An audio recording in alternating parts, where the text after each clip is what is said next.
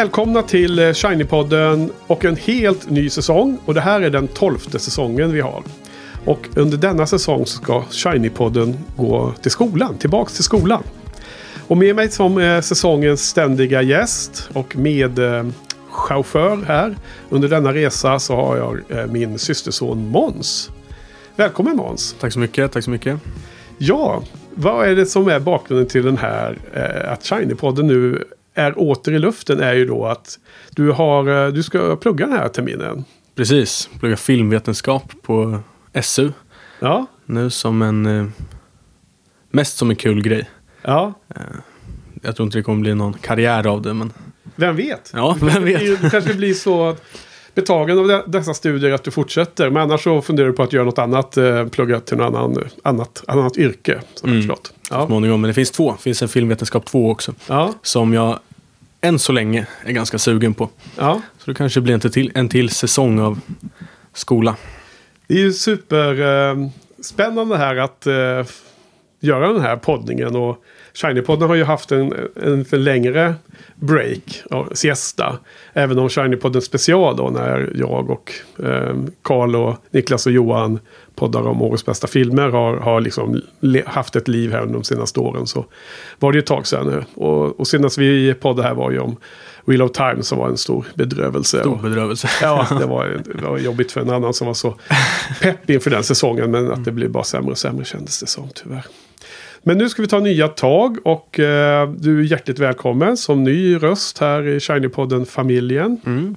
Eh, annars har ju din kusin David varit med som gäst någon gång. Så att eh, han har ju varit den första av eh, systerbarnen som dök upp där. Men nu är det nummer två då. Superspännande. Eh, jo men eh, ditt filmintresse och så här då. När, när startade det och har du några favoritfilmer eller ja, vem är du när det gäller film, eh, filmvärlden? man säger. eh, Ja, det, det är ganska ny, nyfunnet filmintresse. Eh, Lite mer seriöst i alla fall. Är, som alla så har jag ju kollat på film alltid och tyckt att det har varit bra med bra film. Liksom. Men det är nu på senare, senaste två åren kanske som jag har börjat kolla på film och faktiskt tänka på det. Ja, Och eh, vara intresserad och eh, nyfiken.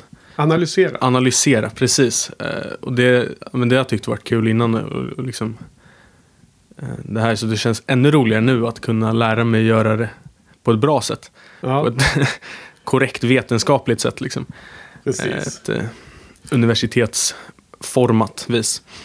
Du, Eh, tror du att det är det ultimat korrekta eller, eller hur pass hårt styrd kommer, kommer, kommer ni bli i, i kursen ifrån universitetets syn på det hela? Vad tror du? Det finns ju en viss, eh, liksom, redan ett tydlig, tydlig eh, mold kan man säga.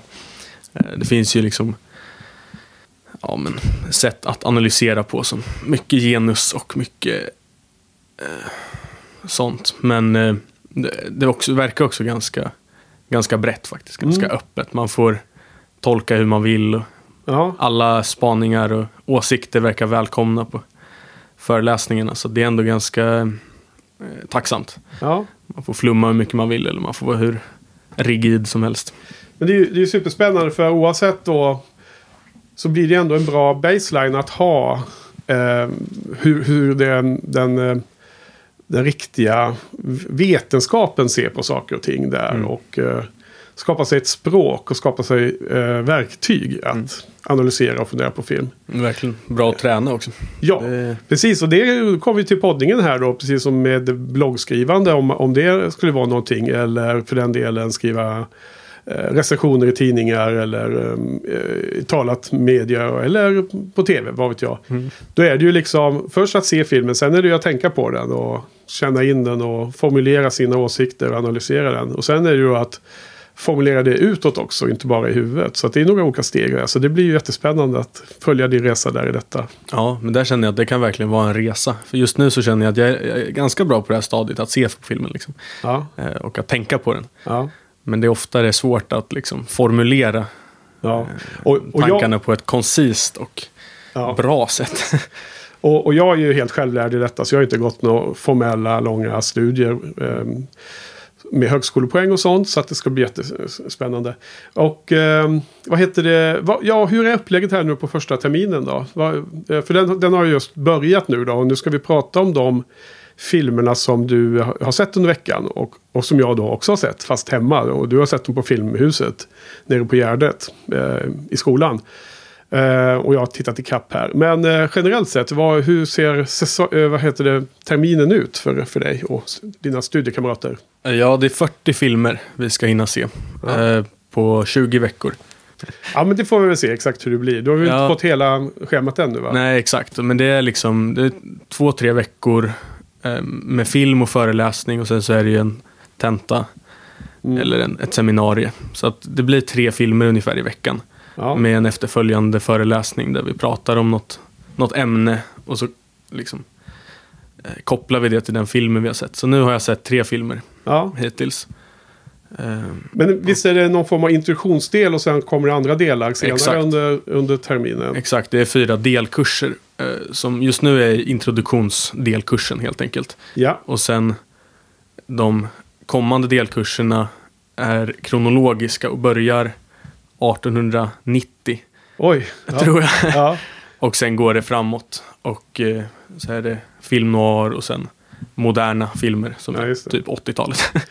ja, precis. Och ni skulle täcka in en massa olika genrer och olika länder och olika regissörer och Mm. stilar och allt möjligt så. ja, verkligen. Så, att, men då, så de, eh, de del två, tre och fyra är mer kronologiskt uppdelade. Så det är ju spännande. Det blir som en resa genom världen, eh, genom filmhistorien. Men det är också ett lustigt sammanträffande för att de senaste två eh, veckorna har ju Shiny-podden special kommit ut på, på den här, eh, vad heter det, feeden för de som är prenumeranter. Och, eh, där vi har pratat om Sight and Sounds bästa filmer genom tiderna, The Greatest Movies of All Time. En topplista. Och det, är- när vi poddar om det då med jag och killarna här så hade vi ju, det var som en resa genom historien också. Även om vi var inte så tidigt ute utan vi, den första filmen som vi pratade om var gjord 1922. Så att det var ändå en ganska lång resa. Ja. Så den, den sista filmen vi pratade om var någonstans ganska nyligen, för några år sedan kom den. Väldigt ung. Men eh, det blir superspännande. Och nu då första delen som är liksom introduktion inför den här, eh, den här eh, vad heter det, terminen. Så sa du att ni pratade om begrepp va? Ja, det är mycket... Etablerar, Exakt. eh, liksom, vad är, Sätta en grundnivå så att vi kan... ja precis för att lära sig fackspråket. Så man har ett språk att, att eh, använda när man analyserar och diskuterar. Va? Är det inte så? Jo, precis. Det, hittills har det varit eh, såklart ganska grundläggande nivå, vilket ju är bra. Ja, Så att alla hänger med liksom. Så vi har pratat om eh, genrer och genrekonventioner och mise en scène och eh, eh, ja, det är, det. ungefär det. Ja. det är ungefär det vi har hunnit Ja. med. Så att den här första delen nu då av kursen när vi följer er parallellt då, då eller en vecka fördröjt blir det ju. Ehm, och sen kommer podden ut ytterligare någon vecka senare eftersom ja, ehm, det blev så. Ehm, då kommer det vara en ganska vi- vild spridning av filmerna som har valts. För att de sen då ska användas för att åskådliggöra och diskutera runt olika begrepp som ni ska ha koll på för att sen kunna eh, hugga in i, dem, i alla filmerna som ska diskuteras senare under kursen. Okej, så det är upplägget. Så vi har tre filmer idag och sen så ska vi prata lite om dem. Får vi se hur mycket det blir eh, per film. Och sen i slutet av avsnittet ska vi inte glömma att eh, nämna vilka filmer som är på hemläxan för nästa vecka. För de av lyssnarna som vill hänga med och se filmer. En eller, eller alla. Det, det är eh, ofta, oftast nu i början så verkar det vara tre filmer per vecka som det ser ut Måns. Så det, man får ligga i det lite eh, och kolla när man har tid och så en liten stund över.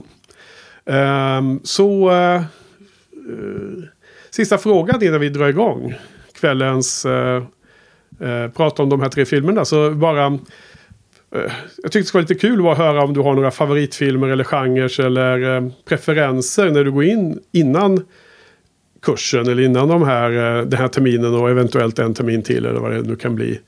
Eh, har du, nu kanske det är lite halvt oförberett. Ja, har det du är liksom, en väldigt svår fråga. Men, Ja, det är, det är alltid en svår exakt, det är fråga. en stor, Det är en stor fråga. stor fråga. Det, det är väldigt... Eh, just det där med favoritfilm, eh, är väldigt ombytligt för Ja. min del än så länge. Jag har inte riktigt hunnit eh, liksom fatta med jättestarka åsikter. Det brukar vara liksom den senaste stora upplevelsen jag hade. Mm. är min favoritfilm. Liksom. Så att för några veckor sedan så var det Donnie Darko. Ja, för den det. såg jag, den var så fantastisk. Just nu så är det nästan eh, eh, In the Mood for Love som jag såg nu. Det var Mm. också en så stark upplevelse. Mm. Så underbart vacker. Eh, Men Ja, jag tyckte att jag såg också Lost in translation nyligen. Det är också en, den tror jag kommer vara en, Mm. en favorit. Ja. Eh, bestående. för Den är också så härlig. Och det fick mig att inse lite vilken typ av genre jag gillar. Eller vilken typ av film. Att sådana där, men som den, att den är lite, eh, liksom inte händelselös, men den är lite lågmäld. Och eh, det behöver inte vara så bombastiskt och så stort och jättestora liksom. Utan det, det är fint med bara en relation. Typ. Ja. Eller liksom karaktärer som man följer. Relationsdrivet. Ja, exakt. Ja. Och samma med Donnie Darko. Att det liksom handlar bara om, om honom och den där relationen. Och det, är liksom bara en fin... Mm. Även om det är mycket runt omkring i den filmen. Men det är ändå liksom en lite... Ja, nu, gillar filmer som får mig att tänka också generellt. Mm. Det tycker jag är att känna saker. Men det är ganska typisk standardåsikt. Ja, absolut. Så är det ju. Så är det ju. Sen eh, eh, nämnde du upplevelser. Och det eh, triggar mig absolut. Jag, jag håller helt med. Det är ju som starka filmupplevelser är alltid bättre. Och det är som till och med samma film kan man tycka olika. Mm. Beroende på hur man såg den situationen eller ja, du vet om det var på bio eller om det var på en liten eh, på en mobilskärm eller om det var på flyget eller du vet, var man på dåligt humör eller vad det nu kan vara. Så jag tror också det kommer kunna vara en skillnad. Har du liksom, går du mycket på bio eller ser du mest film hemma eller hur funkar det? är mest film hemma. Det har gått en del på bio, men det är, det är så dyrt. Och det är också, jag har insett det att liksom den tiden, oftast som jag går på bio, har varit liksom sent på kvällen. Ja. Eller att den börjar liksom 20-21 typ. Ja. Eh, det har jag märkt att det förstör lite min upplevelse av film. För då sitter man där och är trött och man vill hem och man är stressad för man måste hem och gå och lägga sig. Det är liksom inte den optimala eh, filmtiden tycker jag. Nej. Men nu har jag ju i skolan gått på bio klockan nio på morgonen. Ja. Och det har jag insett att det är en riktig höjdare. Alltså det är verkligen, jag tror att det är min bästa tid. Jag är Ja. helt eh, nykläckt och liksom har inget, inget, ingen belastning av att jag har liksom gått igenom en hel dag. Utan det är bara direkt ner i biofåtöljen. Redo för en stor upplevelse liksom.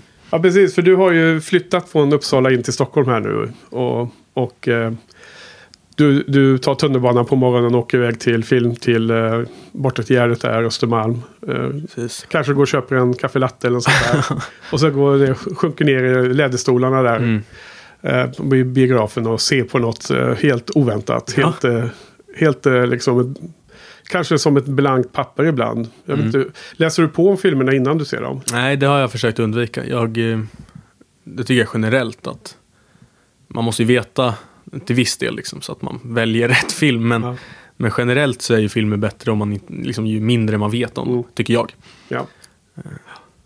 Ja, eh, ja, men det ska bli superspännande. Men du, eh, då har vi pratat lite introduktion här då. Så du är hjärtligt välkommen Måns. Tackar, tackar. Och eh, vi får se, vi ska köra på den här eh, eh, säsongen. Det blir ju ganska långt, för det är ju hela våren här nu, Ja. fram till sommaren. Det blir ju lite break kanske runt nya tentaperioder och seminarier och sånt. Så att om det inte finns nya filmer att prata om då, då kanske vi tar lite sådana här små pauser i podden. Men då kanske det blir någon vecka eller två. Eh, och så kanske någon påsklov och sådana grejer. Som, vi får se hur det blir helt enkelt. Och så får vi se om vi, eh, om vi blir helt wild and crazy och bjuder in någon gäst och så här någon gång också. Eh, det, kan ju, det har ju hänt tidigare i Shiny-podden och eh, mi- mina olika varianter här. Som började en gång i tiden med Johan och Buffy-podden. Att gäster är alltid trevligt att piffa upp anrättningen lite mer. Får vi se.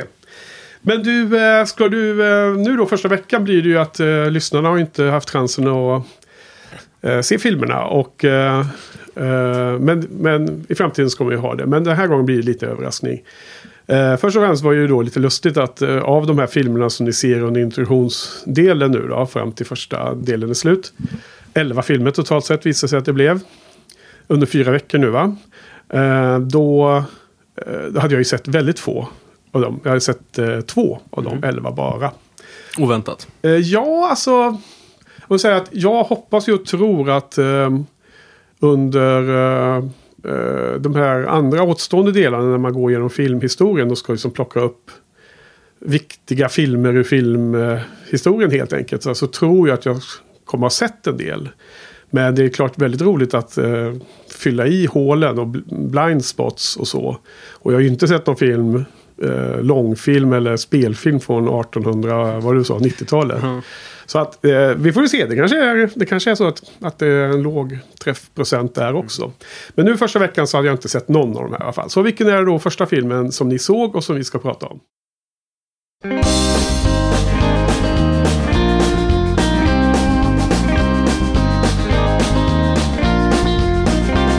Mua paholainen joka kulman takana.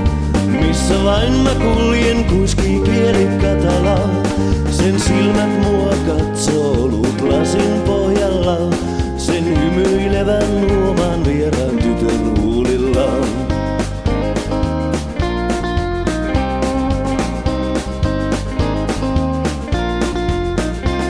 Mua paholainen vaani joka kulman takana. Minne vain mä kuljen on tuo tunne mukana. Kaiken aikaa onneni on vaakalaudalla. Jos ei käy sisälle se ottaa ovella. Luoja auta, pidä kurissa. Kaida lattialla poissa kiusauksista.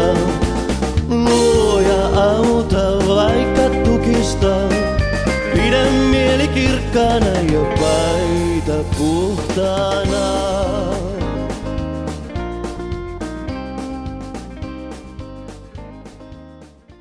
Den första vi såg var Mannen utan minne från 2002 av vad heter han? Karis, Karis mm, Mäki. Ja, en finsk eh, regissör. Kauris Mäki. Så, eh, väldigt eh, finsk film Ja, kan man säga. Ja. Ehm, jag hade ju inte sett den här filmen som, som nämnt. eh, men jag var, kände ju till den. Det var en film som ändå fanns på radarn om man säger så. Hade du också...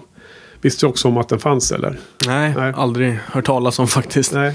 Eh, Nej men vad kan man säga? Det här är ju då en... Eh, eh, ja, genren får vi väl diskutera lite. För att som, Ja, jag, som jag, jag tänker mig är den här filmen en, en, ett exempel som kursen använder för att diskutera vilken genre det är. Exakt, det var ju precis det vi gjorde på föreläsningen efter. Att vi skulle, skulle försöka gissa oss till, mer eller mindre. Ja, Vilken genre. det, det ska bli intressant att höra vad, vad, vad du kom fram till och vad ni sa där. Men handlingen är väl om en man som eh, eh, anländer till en stad och blir nedslagen och får eh, minnesförlust. Och sen eh, och blir bestulen på identitetskort och alla sina pengar och allt möjligt. Så att han eh, går iväg från sjukhuset och eh, slår sig ner och bor med ett gäng semi-hemlösa. Mm. Folk som bor i utkanten av samhället i gamla eh, ja, skjul. En som bor i en soptunna till exempel. Ja, så ja.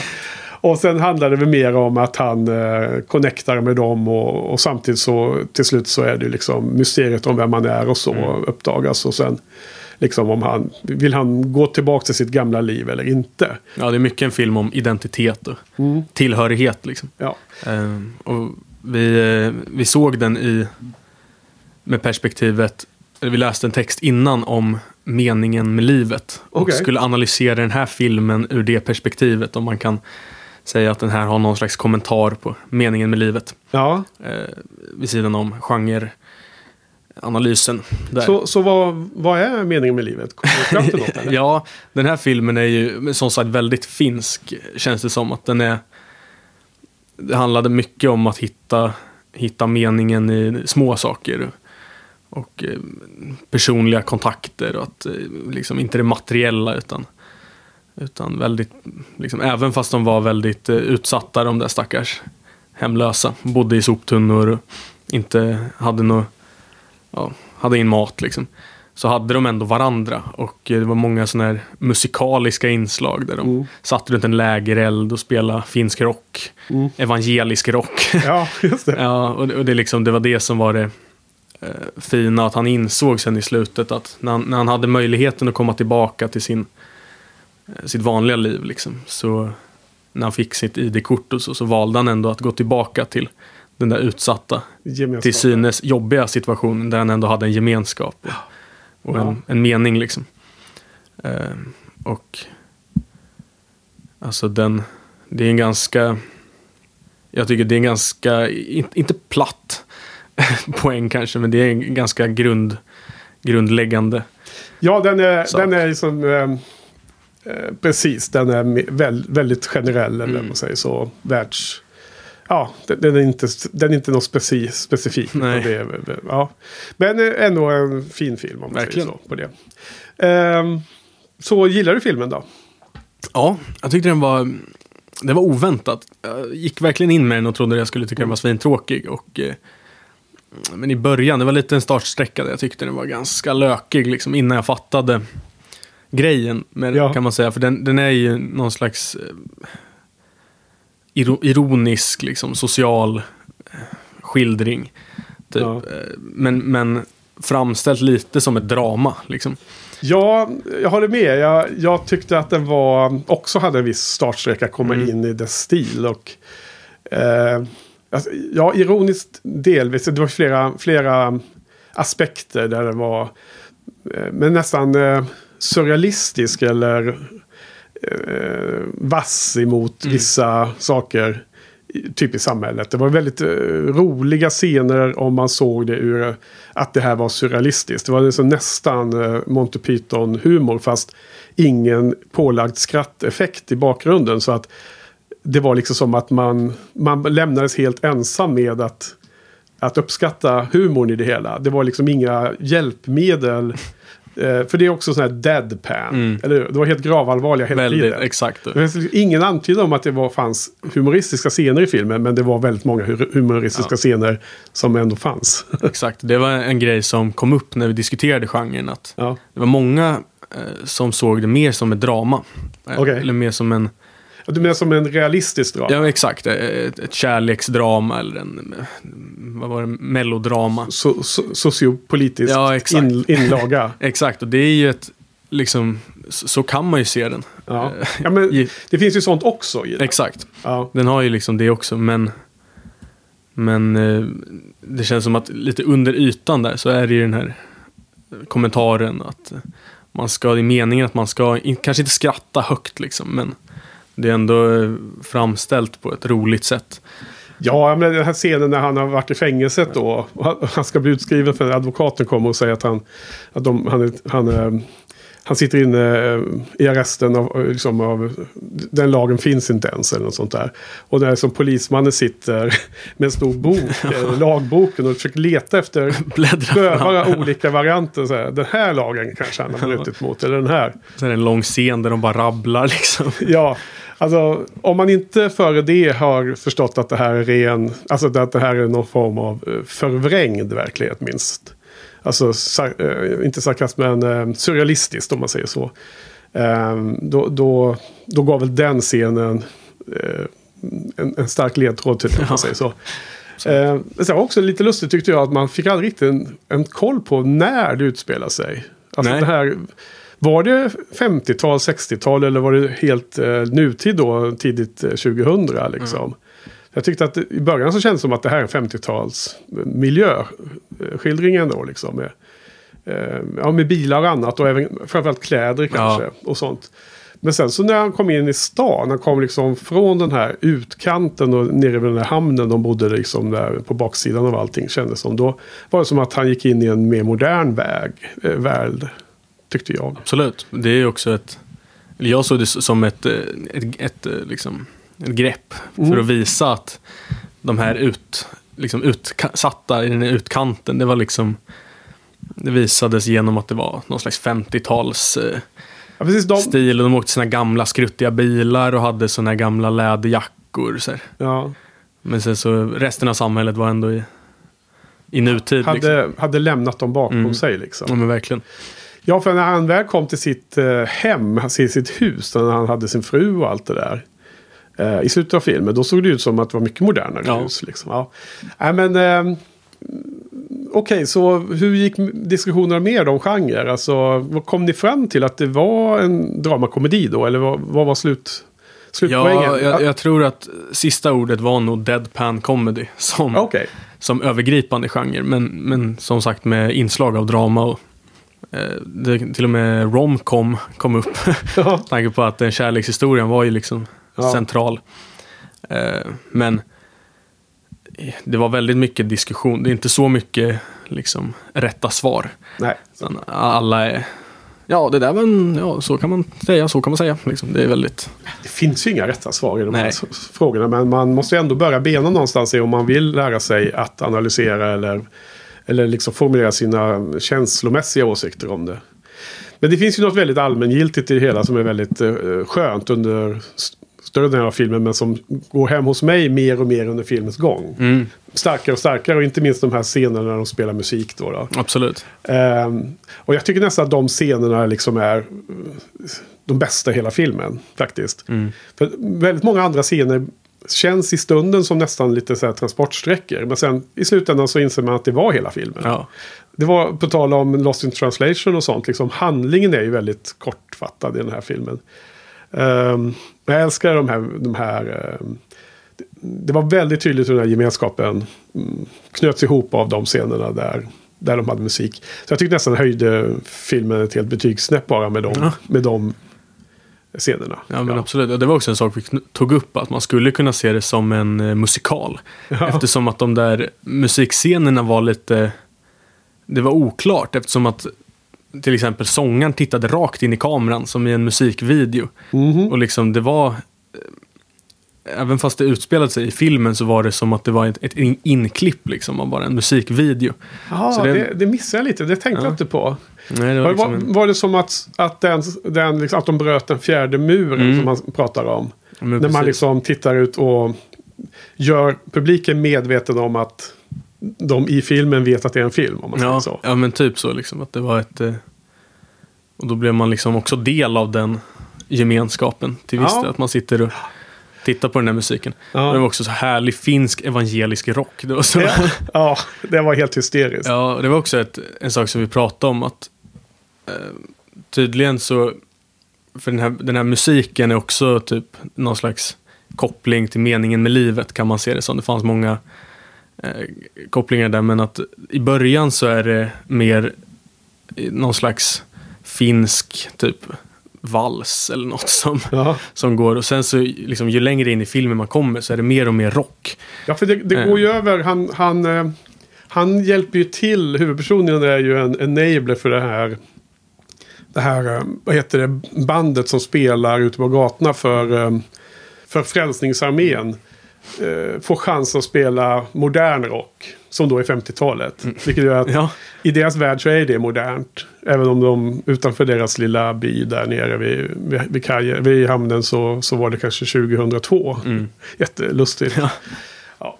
Ja, nej men eh, var det något annat som du funderade på eller som Ja. du pratade om? Ja, det var en till grej med den här musiken. Att det var också en koppling till meningen med livet. Det kanske blir lite repetitivt, men att det, det var...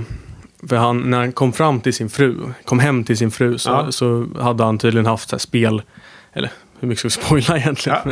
Men, jag tycker att under den här poddsäsongen får vi spoila filmerna. För Mm. det är liksom Det är det faller på sin Ja. eh, orimlighet att vi skulle inte spoila nu. När hela poängen är att analysera och lära sig om Ja. film genom dessa filmer.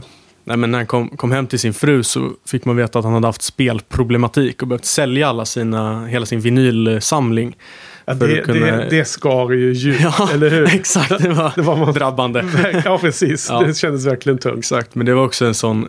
eh, Kan man tolka det som att när han bodde där med sin fru, då hade han en vinylsamling. Ja. Och det var väldigt materiellt. Liksom. Ja. Eh, Och sen nu när han kom till liksom den eh, meningsfulla delen, Mm. liksom, då var det att han var manager för ett liveband som Mm. bara satt runt en lägereld och spelade. Liksom. Att det var en, en sån kontrast. Liksom. Ja.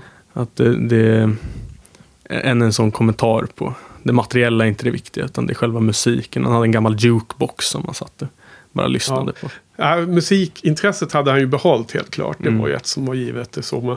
Eh, hur- hur tolkar du den där absurda karaktären som var någon slags eh, vakt där nere och som tog betalt för allting. Som liksom klippte emellan och missbrukade sin, eh, sin position. Men ändå var en del av Ja, gemenskapen trots allt. ja verkligen. Han var ett jävla rövhål. Ja, Kan man säga. Men, ja, men han var också en... Alltså, det var ju någon slags brygga mellan... En, också en stor central eh, del i filmen. Det här med etik versus eh, samhällets regler och så. Att, Mm. eh, han skulle ju upprätthålla de här reglerna. Men han, det var väldigt flytande. ja, Liksom, beroende på hur mycket pengar man kunde betala. ja, och så, det. sen så slutade det ändå med att han lät de här bo bovarna bli misshandlade av hela gänget utan att göra något. Liksom. Och det var ju en sån Det var någon slags länk till vanliga, människa vanliga, mot sam samhälle. vanliga samhället. Ja. Ja. som ur kanske huvudpersonen och hans goda vänners ögon var liksom ond i början. Men sen fanns det en annan sida också till slut. Mm. Ja, okej. Men eh, ja, men vad tyckte du om det här då? Ja, Vi ska ju sätta betyg eh, på filmerna. Och då får det bli vad man tycker nu. Sen kan det, ju alltid ut, utvecklas och man tycker annorlunda i framtiden om man ser Mm. om filmen eller något sånt där. men det är ändå en stark trea skulle jag säga. Okej. För min del. Ja. Den är... Alltså... Fina, liksom, det- det- fina delar av den. Ja. Och fin liksom, he helhet. Men, Mm. men det var liksom ingen eh, jättestark Nej. film kanske. Ja, eh, kul. Nej, men jag, jag tycker nog väldigt liknande. Jag ger den också en trea. Eller en vanlig trea tror jag. En, eh, den var... Den, den hade en sån här stigande formkurva under hela filmen. Och det är ju positivt i sig. Liksom. Man blev bättre, man mer och mer investerad i världen. Och, sen tyckte jag nog att det där liksom, allmängiltiga budskapet mot slutet var, kändes väldigt varmt och gött på något sätt. Liksom. Så att jag, jag tyckte den var faktiskt väldigt bra på det sättet. Och det, inte top of the line på något sätt, men 3 av 5. Mm. Mm. Ja, men det är också en sak som är rolig med. Jag tror inte jag hade valt den här filmen själv Nej, direkt nej, precis. att se. Eh, Så det är väldigt kul att få. Ja. Eh, men det är en typisk sån film som jag tycker att sånt där, såna, den, den, gick, den kan mycket väl ha gått på Stockholms filmfestival. För det, det är väldigt ofta sådana här filmer som, jag menar inte så mycket Hollywood. Eh, eller inte bara Hollywood om man säger så. Utan det är mycket andra filmer. Och den här hade ju blivit uppmärksammad i Berlin. Tror jag det var. Eller, nej, Cannes. Nej, Cannes. Den vann också bästa utländska film. eh, En Oscars. Ja, Oscars. Ja, Ja. Så den var ändå ganska Super. mainstream. Ja, det, den, ja, det var det ju då. Men i Cannes fick den här näst största priset. Ehm, Mm. Den vann inte det här eh, nummer ett, men det, det, det som är det näst största såg jag på någon poster som jag letade efter. Um, och, eh, så, så då var den i ropet och då var den med stor säkerhet med på Stockholms filmfestival också. Och då hade man kunnat se den. Men det hade inte jag råkat göra. Så det var jättekul att se den nu då. Ehm, och det var den första jag såg av den regissören. Mm. Okej, men vi ska gå vidare eh, till film två av tre ikväll. Så vilken var den andra filmen ni eh, såg? Den andra filmen var stort, eh, stor spridning här. Det var en film från 1912. Mm. I livets vår. En kortfilm skulle man klassa det som nu. Den var 35 minuter tror jag. Nej, nej, den var väl... Nej, nej, den var... Du, du har ju speciell filmupplevelse här, Måns, så vi, vi får förlåta dig. Men den var ju 55 minuter var den. Är det sant? Ja, Jaha. Okej. det, det upplevde jag tydligt här som såg ja. ja, just det. Det är Okej. en svensk eh, stumfilm. Mm, Paul, eller Paul Garbagni, tror jag. Han är utländsk re- regissör, Mm. men eh, Victor Sjöström eh, heter han väl som är som stor eh, stumfilmsregissör och ju, spelar ju manliga huvudrollen. Ja, det var flera stycken som, jag kommer inte ihåg namnen nu, men som blev stora regissörer sen. Ja, Men som började liksom med att spela i typ den här filmen till Mm. exempel. Eh, men det var i alla fall en stumfilm. eh, Väldigt gammal, men med livemusik i biografen för oss. En, en pianist som satt hela tiden och spelade en, en eh, ja, ett score till den. Ja. Oerhört häftigt ja. faktiskt. Fantastisk upplevelse. Också som, det var liksom verkligen nytt för mig. Ja, och som kanske belyser hur viktigt själva filmupplevelsen är kontra. För jag såg den ju hemma. Eh, och den gick att hitta på YouTube. Den ligger där. Och, men den är helt tyst hela filmen. Och det är super eh, att se en film utan score. Upplever jag. Ja, absolut. Eh, den var... Den är ju så här kapitelindelad.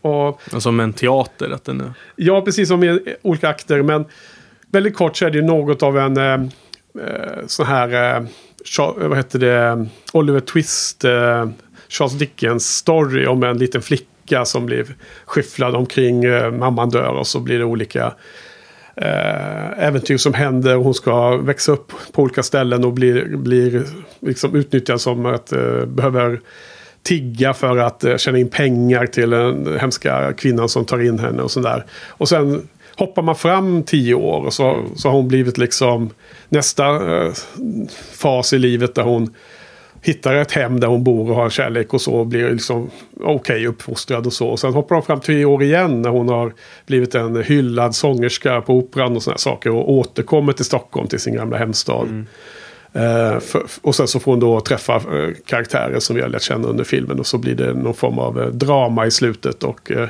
med, eh, happy ending till slut. Ja, Eh, ending, ja. kär, kär, kärlekshistorien faller på plats. Liksom när det är typ en minut kvar av filmen så är det fortfarande inte klart. Men sen, det, Men sen, det ja, det, klaffar, ja. det går väldigt fort med sådana här gamla filmer ibland i slutet. Jag tycker det är väldigt eh, lustigt och fascinerande för att dagens filmer ju dras ut på det hela tiden. Ja, men väldigt fin, eh, väldigt fin historia tycker jag. Ganska eh, liksom ordinär eller vad man ska säga. Men eh, Ja, precis. Alltså väldigt fin. Ja, ja, visst håller jag med. Men man, man känner otroliga skyddsinstinkter mot den lilla flickan när hon är liksom typ 7-8 år och blir dåligt behandlad och eh, sådär. Det, det känner man ju. Men den är också, men den är också väldigt allmän och inte så specifik på något sätt. Nej. Eh, Det känns som att, precis. att den är... eh, Ja, men det är verk, verkligen middle of the street när det gäller, ja men det är eh, dålig uppväxt men det gick bra ändå. Ja. Liksom. Ja, så att det, det, jag tycker handlingen ger inte jättemycket faktiskt. Utan det är väl andra aspekter kanske som var coolt med en sån här tidig film. Mm, På något sätt. absolut. Men som sagt, din upplevelse, mer om det. var, hur, hur var det? Hur gick det till? Och hur, kände, hur upplevde du filmen då med livemusik? Ja, det var som sagt det var väldigt starkt. Det var känslomässigt väldigt starkt. Liksom. Och eh, men som du säger, själva filmen i sig är väl kanske inte jättespeciell. Men det var ju underbart med han, han som satt. Han hade inga, inga noter framför sig. Utan han, han eh, hörde jag sen att han hade liksom en, en, eh, en musik, en, ska man säga, alltså övergripande. ja. Typ, som man skulle liksom, Som följa. kom, komponerat av någon. Mm, var, var, det gam, var det en originalscore eller var det ny musik? Det vet jag inte. Jag tror att den var nyskriven, tror Ja. jag de sa. Eh, också för att den, hade, den tappades bort länge, den filmen. Ja, och ja. återfanns och inte hade de här eh, mellantextspelen och så. Mm. Så då gissar jag att filmmusiken också eh, borta. Men han hade också tydligen improviserat Mhm. stor del och eh, spelat mycket efter vad han såg på, på skärmen. Liksom. Ja. Eh, Så det blev väldigt... eh, Ja, men det var väldigt häftigt faktiskt. Och fint med... eh, Liksom jag lutade mig fram och tittade på honom som satt och spelade ibland istället för att titta på filmen. ja. Bara för att få... Det var, var som en konsert Ja, plötsligt. exakt. Ja. Exakt, och det var... eh, Ja, det var väldigt, väldigt fint. Ja, ja, ja. Nej, men alltså jag förstår helt för att för, att för det första så var ju inte upplevelsen alls så för mig. Jag började ju se den då, så den är helt tyst hela tiden. Och det blev nästan, det blev nästan omöjligt att se vidare tyckte jag. Så att det slutade med att jag satte på en skiva på sidan. Och lyssnade på, så råkade det bli eh, Cure faktiskt. Eh, Disintegration-skivan. Och jag kanske skulle ha tänkt igenom och funderat på vilken skiva ska passa. Men jag bara tog den som råkade ligga bredvid ehm, liksom, eh, liksom skivspelaren då. Eh, så att... Eh, Ja, alltså det, jag fick inte samma upplevelse. Men det gav nog en helt annan stämning. Till. ja, jag vet inte om det var fel- på stämningen. Men jag förstår helt den här eh, aspekten som du lyfte upp. För att jag har faktiskt en gång på Cinemateket då. Då hade de ju ett tema som hette Sound of Silence tror jag. Där man visade klassiska eh, stumfilmer. Och jag såg eh, A Scarlet Letter. Ehm, ja, jag kommer inte ihåg jättemycket. eh, men det är oftast väldigt melodramiskt. Det är väldigt det är väldigt likt teater i början av filmhistorien tror jag. Ja, Man verkligen. Det var väl liksom mycket teater. Ja, men liksom där de kommer Ja, ifrån. Det, det var liksom första steget de kunde ta, filma det. Då, då. Men då var det ju nyskriven musik av Anna Järvinen som var framfört av en pianist. När vi var där live och kollade. Och det var jättestarkt. Alltså. Jag tyckte filmen var superbra. Liksom fyra av fem kommer jag ihåg att jag gav den på Mm. Ja, min men blogg. precis. Och, och jag fick ju inte alls en sån upplevelse då. Så att, eh, nu är det ju egentligen din upplevelse av det här Ja, live-framträdandet som, tillbaka som, som gäller mest nu då. Liksom känslan. Ja. Att filmen kanske inte var så bra egentligen, men själva upplevelsen var så stark att den, Ja. den får ett, eh, ett sken av... Ehm, men, men var det här, en, vad var det ni skulle diskutera om den här filmen då? Hur kom det sig att ni såg denna nu? Eh, ja, det, det har vi inte, vi har inte kommit till det än, utan det här var en, eh, på grund av liksom, ja, schemaläggning med pianisten gissar jag, så Ja, behövde de skjuta fram det här. Det här är egentligen del av eh, delkurs två, tror jag. ah, okej. Så, det här, Så det här är och- på stumfilmseran Exakt. när ni ska prata om det. Precis, och då ska vi väl prata om ja, men just filmmusik, gissar Ja, jag, ja. eh, då. Mm. Och vilken, för att på den tiden så, de sa det att det var inte alls ovanligt med en live, live-musiker eller ibland till och med skådespelare som stod och läste upp De här titleskorten. de här emellan. titleskorten eller, eller gjorde liksom så, så att det var oftast inte alls liksom stumt. Ja. Mm. Utan det var ofta mycket, mycket ljud och musik och, Ja. och så. Ja, det, var en, det var en väldigt eh, obekväm upplevelse att se film helt tyst faktiskt. Det har man inte riktigt gjort förut. Man har ju sett många scener som var tysta och så. Var väldigt stark effekt då för att det kontrasten mot annat då, och ha ljud. Men, eh, ja, men det var ju kul då. Men sen då, okej, du gillade handlingen lite så. Vad var det något mer runt det då? Jag, jag hade ju... Jag hade ju mina dubier kanske lite mer. Men vad, men vad, vad var du gillade i handlingen då? Jag tycker Var det spänning? Ja, nej. Jag vet inte om det var så spännande, men den var en... Som du säger, den var ju ganska allmän.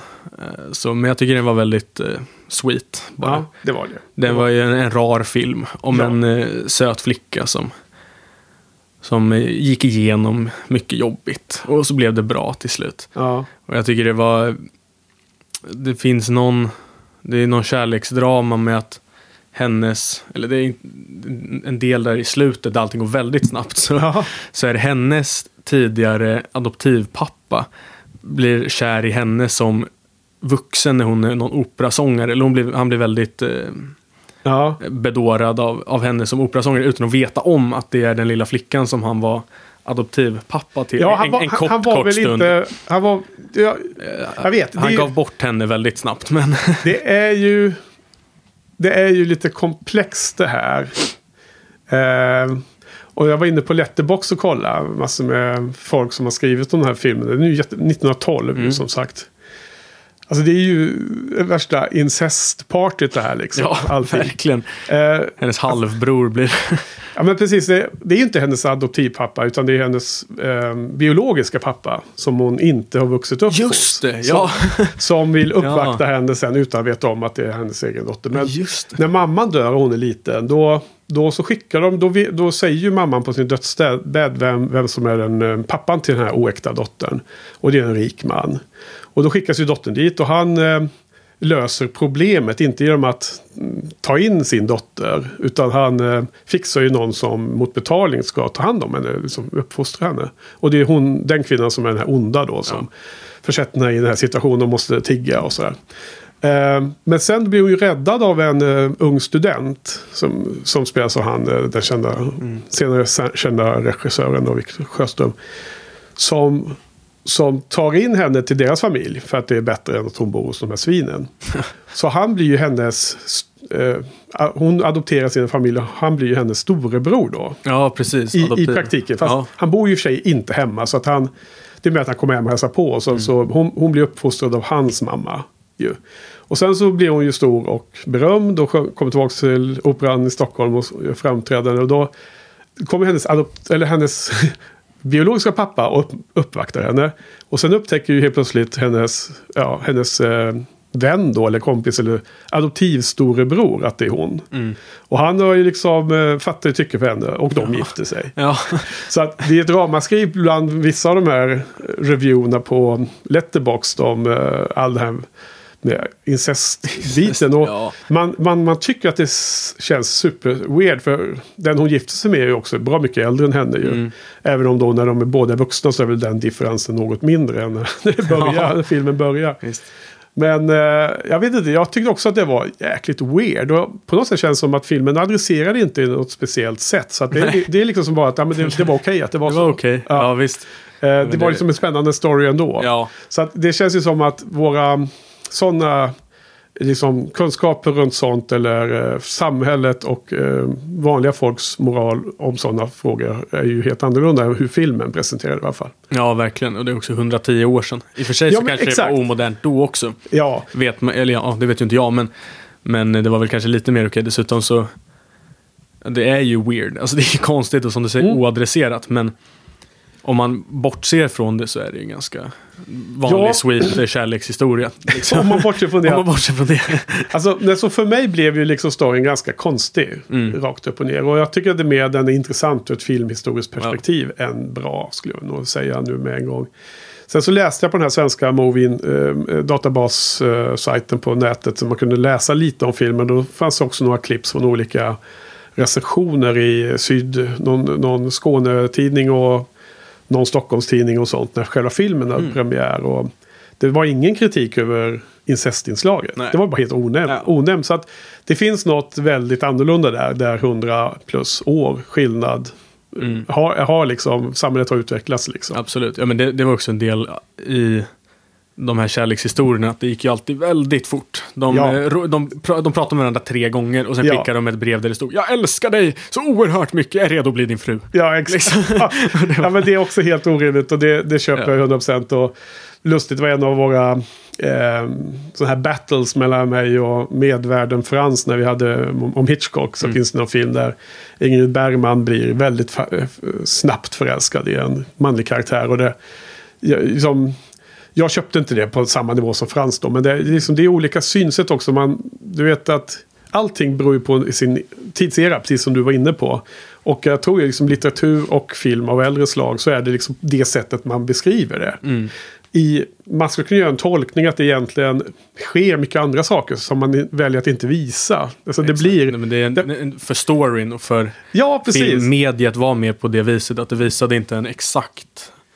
Nej, liksom, det var mer av- acceptabelt att, att eh, förkorta ner det verkliga händelseförloppet kanske. Jag vet inte, jag spekulerar nu. Ja, Det är kanske det har vi, någonting du- ja, det har vi gått kan- igenom faktiskt. Jag kommer inte ihåg termerna nu, men så det var så att, att i början så var det mer ja, men som gamla eh, liksom, dramer och så. Att det, att det var mer en, det skulle förmedla någonting snarare än visa upp exakt hur det skulle kunna gå till i verkligheten. Liksom. Ja, Så då, då valde de väl att istället för att visa att ja, nu har de blivit kära under fem år, utan då är det bara, nej, de blev kära. Det bara, Ja. ja, så var det. det var den händelsen Ja, man skulle förmedla näst, för, nästa punkt för att sen gå vidare. Ja, ja men precis. Lite, det kanske mer som gamla antika Grekens dramer och sånt då. Där de eh, håller på och blir förälskade i sin mamma och allt vad det är Precis.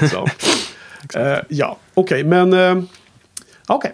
Ja, men eh, jättekul då att du hade en, en schysst filmupplevelse med livemusiken där och så. Så att det var ju stor stjärna på första veckan. Ja, det var Vilken väldigt, kändes en, eh, som en ynnest också. Det är verkligen lyxigt att få Ja. komma dit en liksom riktigt proffsig. Var det också Pianist. på morgontid eller? Ja, det Ja. var klockan nio. Nice, nice. ja. Och, och dina kurskamrater då? För ni är väl nästan 100 pers va, som går och ser Mm. det här. Vad, vad, vad tyckte folk då om den biten? Fick du någon vibe? ja, överlag så verkade folk eh, positiva. Det var mycket applåder efteråt och eh, Ja, artigt. ja, artigt, exakt. Ja. Ja, men och det, nu har vi inte diskuterat den filmen än. Eh, Men folk verkade glada. Jag hörde lite diskussioner efter. Folk verkade tycka det var mäktigt. Ja, Och några som stod kvar och pratade med pianisten. Ja. så. Så att, eh, Och för visst är det så att eh, de flesta är liksom runt 21-22 år som Verkligen. pluggar det här. Mm. Liksom första... ja men 99 procent, det är kanske två, tre stycken som är över 30. Ah, Liksom. Så att, Gamlingar. ja, verkligen uråldriga. old guys. Ja, precis. Ja, ja, men vad kul att höra. Så vad har du för betyg då på filmupplevelsen? Ja, på filmupplevelsen så är det nästan en fyra. Ja, eh, skulle jag säga. För det var så pass starkt och det var också helt nytt för mig. Jag har inte gått på så Mm. mycket... lite oväntat. Ja, exakt. Ja. Men jag har inte gått på så mycket konserter och ingen klassisk. Eller jo, men inte, inte mycket klassisk. Liksom. Så det, var- det var ju som en dubbel upplevelse för mig där. jag Att det var det väldigt eh, mäktigt. Så själva upplevelsen är fyra, men Ja. filmen får jag väl eh, bearbeta lite. Och sen, Kan man separera det verkligen? Det är väl Nej, filmupplevelsen exakt. som är eh, betyget vi är ute efter här. ja. Ja, för mig var det inte alls lika eh, jubel och klang då, utan jag tyckte mest att det var kul att se filmer för att kunna prata med dig om den, faktiskt. Men samtidigt var den liksom ett snäpp bättre än liksom bara skit. Det var liksom jag, när jag väl kom, i, kom in att se den då med, med annat ljud i bakgrunden för att få lite sällskap. eh, men en tvåa, liksom. En eventuellt svag tvåa, men liksom, det hade ju något, det fanns något in, intressant att se. Så det var den äldsta film jag har sett som är långfilm om man säger så. Eller spelfilm ska jag kalla det. Sen var det den, den versionen som var på YouTube var i alla fall 55 minuter. Och jag, jag antar att du har sett samma, för det, Ja. handlingen som vi pratade om. Ja, du, du, du, du har sett allt liksom. Ja, exakt. Och det var någon duell där också. Som de hade. som var ganska komisk tycker jag. Det var ju roligt hur Ja, det var så hattigt liksom. Att de bara, "Ah, nu nu ställer vi upp oss och så av med rocken, av med hatten och så pang, och nej, och så går vi. Så, Ja, liksom. det var en gammal klassisk pistolduell. Ja. Det jag la, la märke till mest var väl liksom att de började med att stå så här med ryggarna mot varandra. Mm. Så skulle de gå ett antal steg och så vänder man sig om och skjuter. Var att de tog bara tre steg. Ja. Så de stod liksom bokstavligen, de var liksom två meter från varandra. Precis. Och den ena blev träffad i armen och det Ja. blev stor dramatik. Ja, precis. Ja, okej. Ja, men bra. Men eh, något mer om den här filmen? Eh, nej, det, är nog, det var nog det. En stark upplevelse men Mm. inte så mycket att säga egentligen. Okej.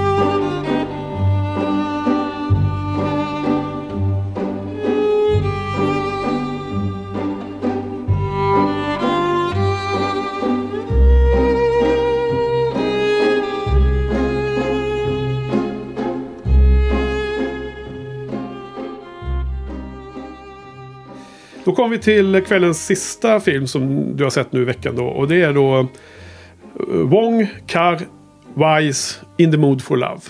Oerhört bra film. Ja, Fantastisk. Alltså det är, ja, men som, som nämnt, att det är nog just nu en favoritfilm. Ja, Det var så oerhört eh, stark tycker jag. ja, På, på alla vis. Och det var också mycket med filmmusiken som jag tyckte var så Ja. effektfull. Ja, Alltså oerhört häftig och bara så intressant. Jag älskar att se film som är... Alltså, men det är väl också en ganska vanlig å- åsikt liksom. Men det är ju intressant med filmer som är lite annorlunda. Att Ja. de inte är så formuläriska och det är inte så standard liksom. Och den här kändes ganska... Ja, men den var ganska ny för mig i alla fall hur, Ja. den, hur den var liksom. Det, jag gissar att det var mycket som var nytt då. Stilen, Mm. formen. Jag har aldrig sett en kinesisk film tror jag. Nej. Och det var liksom allting. Det var musiken. Det var oerhört starkt tycker jag. Ja. Fantastiskt. Vad var det du sa? Miss on scene? Var det det ni Ja, diskuterade exakt. runt den här filmen? Och vad, vad var det då? Vad, vad, är det, vad är det för något begrepp som har åskådliggjorts med den här filmen? Ja, mise en scène är eh, betyder typ allt i bild. Eller allt på scen. Mm. Eh, Så det, det innefattar allting som är oberoende av kameran. Det är liksom cinematografi framar mise en scène. Mm. Sa de som en minnesregel. Eh, Så det är all rekvisita, alla skådespelare, alla Alltså allt man ser Allting man ser, allting. Ja, det är på- allting i hela filmen. på Liksom. skärmen. Okej. Precis. Ja. Mm. Eh, Och ljussättning och, och, och allting sånt. Eh, och det var verkligen ett bra praktexempel på Ja. mise en scène. Allting var ju helt... Men det kändes väldigt eh, medvetet alltsammans. Mm, Tycker jag. Det håller jag med om. Det, det är som en väldigt eh, eh, medveten film på, på det de gör. Det de vill Mm. göra känns det som. Han och Ja. eh, fotograf. De borde vi ha kollat upp det innan. För det, fotot i den här filmen måste väl vara en väldigt viktig, nästan som en Mm. karaktär. Du kommer inte ihåg vad fotografen heter? Nej, men det, det är ett flertal tror jag. Är det? Ja, det är Jaha. en, eh, en lista på. Ja. på dem. Men eh, som du säger, väldigt eh, stark. Jag också jag läste att den tog 15 månader att spela in. Oj. Vilket ju är extremt långt. Ja, ja, ja, det bruk- brukar ju vara liksom en lång inspelningsperiod är väl liksom två månader vanligtvis. Eller liksom, Jag har faktiskt dålig Några veckor på brukar det ta. länge- Ja, alltså, independentfilm går ju väldigt fort för de har ju inga pengar och så. Men de här storfilmerna där det kostar många hundra miljoner dollar. Mm. Då, eh, då gissar jag att det tar längre tid. ja, men det, det har vi gått igenom. att det är ju ganska, Där är det ju väldigt strikt ofta. Det är väldigt eh, koncist de försöker pressa det så mycket som möjligt för det är det Ja. som kostar så mycket. Ja, Men det brukar vara ett, ett par månader, men 15 månader är extremt. ja det förstår jag. Eh, och det, han är liksom väldigt... eh, det här hörde jag av en, en kursare då, så jag vet inte, det är inte verifierat, men att han som regissör har mer, ett, mer en idé. Och sen så utvecklas den under inspelningen. Han spelar in liksom oändligt mycket mer material än vad han egentligen behöver för filmen. Ja. Och, och så blir det liksom som det... Det kan man mycket väl förstå. Mm. Man har sett filmen att den har ju liksom egentligen ingen eh, handling i princip. Va? Nej. Eh, det här var ju en film som, eh, har jag också glömt att kolla upp det faktiskt, men som kommer högt på de här Sight and Sounds eh, en gång var tionde år när vi gör de här listorna. Så de senaste gångerna då, när, efter att den, för den här är väl från 2000, vad är den här nu då? 2000. 2000 jämt. ja. Mm. Så den ligger högt upp och är med på de där greatest movies of all time. Mm. Och Väldigt välförtjänt. Man kan, ja, man kan verkligen förstå det. Eh, det är en film som jag har eh, på Criterion Collection-utgåva. Eh, den står här. Dubbeldisk, massor med olika eh, härligt extra material. Den har liksom, eh, jag, har, jag har lång tid gått och... Jag har inte blivit av att se den för att man vet att det är en liksom, speciell film och mer långsam och sånt. Och man har massa andra filmer som hela tiden kommer före i kön. Men nu blev det ju som ett jättebra tillfälle att eh, den har stått och blängt på mig i bokhyllan alldeles för länge. Ja. Och jag vet inte om den hade blivit lite för länge. För att jag kände att, ja, jag vet inte, jag var... Alltså jag, jag ser ju att, att den absolut skulle passa på en sån här greatest movies of all time. Men vi pratade ju lite om det på de här Shiny Podden specialavsnitten med, med Karl och Niklas och Johan. Liksom att det kan vara skillnad mellan personliga favoriter som har någon från autobiografiskt Ja. inslag. Att man gillar den så mycket. Till att se greatness. För att jag vet inte, jag, jag, hade, hade inte riktigt samma wow-upplevelse som dig. Nej. Men jag, jag gillar ju, jag, jag, tycker att den är bra på de här tekniska aspekterna. Men eh, jag blev inte lika engagerad kanske som du. Nej, nej, jag gick ju en helt, eh, Vad, vad helt bero på? blind kan jag säga. Ja, Eh, Och jag hade liksom inte, jag hade inga förväntningar Nej. riktigt. Jag, jag visste inte, knappt ens om att den var så, eller jag visste att den var väldigt uppskattad och så, men ja, jag hade ingen aning. Jag visste att det var en kärleksdrama. Det var det enda jag visste. Ehm, men eh, jag, vet inte, jag tror delvis det och väl också att jag såg den, i och för sig så såg du den här, vilket inte är dåligt, men såg den på bio, brukar ge en starkare ja, men det är ju så. Det är väl någonting vi, vi får beakta under resans gång här. Då. Jag, jag tycker oftast att jag kan ha jäkligt bra filmupplevelse här i biorummet här inne. Stor eh, skärm och bra fåtöljer och grejer. Men eh, jag såg den också fredag kväll. Och du nämnde ju något visa ord trots din ungdom där tidigare ikväll. Att det här med liksom att man har en hel dag och i det fallet en hel arbetsvecka liksom med sig som ett, som ett bagage. Mm. Liksom. Har man resettat sig i huvudet tillräckligt mycket så för att se den här. För den är väldigt annorlunda. Det är väldigt, jag menar bara det faktum att. La du märke till det? Eller det gjorde du säkert att. Våra huvudpersoner filmades nästan oftare bakifrån än framifrån. Mm. Alltså du ser baksidan av huvudet och nacken mer än ansiktena. Ja, det de- var vanligt. Ja, exakt. och, och det var liksom nästan en källa till frustration tyckte jag. Mhm. Så man fick aldrig... Jag förstår ju att... Alltså, så här är det för mig. Jag, jag tycker att det är väldigt mycket eh, look and feel. Liksom style over content. Mm. Det är liksom nedsidan av en sån här artistisk film. Den är vacker. Den eh, eh, en bitterljuv kärlekshistoria som jag oftast brukar vara en sucker för. för. Men, men den, den är också som ett, eh, en masterclass i foto, färger, eh, de här miljöerna. Liksom, det känns för mig som att jag studsar lite på ytan och kom aldrig riktigt ner att känna för karaktärerna på samma sätt som Mm. jag hade liksom, som jag hela tiden satt och önskade mig att jag skulle känna. Ja, jag förstår, jag, jag håller med dig. Alltså, den är ju som ett, som ett konstverk, tycker Mm. jag. Alltså, varje scen är ju så vacker, liksom. Och känns så... Jag kände ändå att jag kunde nog... Jag tyckte de var oerhört sympatiska, Ja, de, de två. Och väldigt fin, alltså... Väldigt fin skildring av den relationen och den tiden. Och K- Kände du personkemin mellan huvudpersonerna? Ja, alltså till viss del. Eh, sen så var ju en del av det var att den utspelade sig på 60-talet och liksom en, en- poäng var att de båda var ganska låsta i, i liksom Som sina roller. Och, ja, men exakt, exakt, det var ju liksom hela eh, kruxet med Ja. kärlekshistorien. Liksom, att hon, hon vilk- vilket också symboliserades med att hon alltid hade väldigt så här, styva klänningar med hög Ja. krage. Så att hon alltid behövde se så fixad ut och var väldigt låst i den kvinnorollen och sin... Just det. sin så att de hade ju inte sån, sån liksom, den här jätte... klänningen var begränsad. Ja, exakt. Den var hennes, begränsande. eh, hennes eh, livsande hade ingen frihet. Nej, men precis. Ja, ja. Eh, och, så det var ju liksom, det var ingen... De var inte jättesentimentala med varandra. Eh, riktigt. Sannerligen inte. Utan det var ju väldigt artigt hela tiden på något Mm. sätt. Men det tycker jag ändå var väldigt sympatiskt också.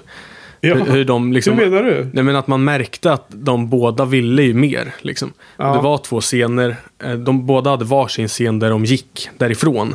Och sen stannade upp.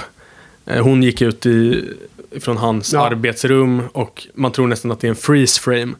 Eh, För att hon stannar mitt i steget. Ja. Liksom, vilket gör att hon, hon, vill, hon måste gå men hon vill ju inte. Hon vill ju stanna kvar där i Det är deras... som ett, ett ögonblick där det står väger. Exakt. Ja, vad ska hon Eh, välja? Och sen så fort, alltså det, liksom hela storyn slutar ju med att det fortsätter, alltså det blir ju inget. Liksom, de följer ju bara den här, Ja, det är superbitterljuvt det här. verkligen. Eh, och eh, ha, eh, filmen hade ju fått lite annan känsla. Efter, efterlämnat en annan känsla om de hade fått varandra i Mm. slutet. Hade den helt pajats då eller? Jag tycker det. Jag tycker det här var en, eh, alltså absolut, den Ja. rätta, rätta, rätta slutet liksom.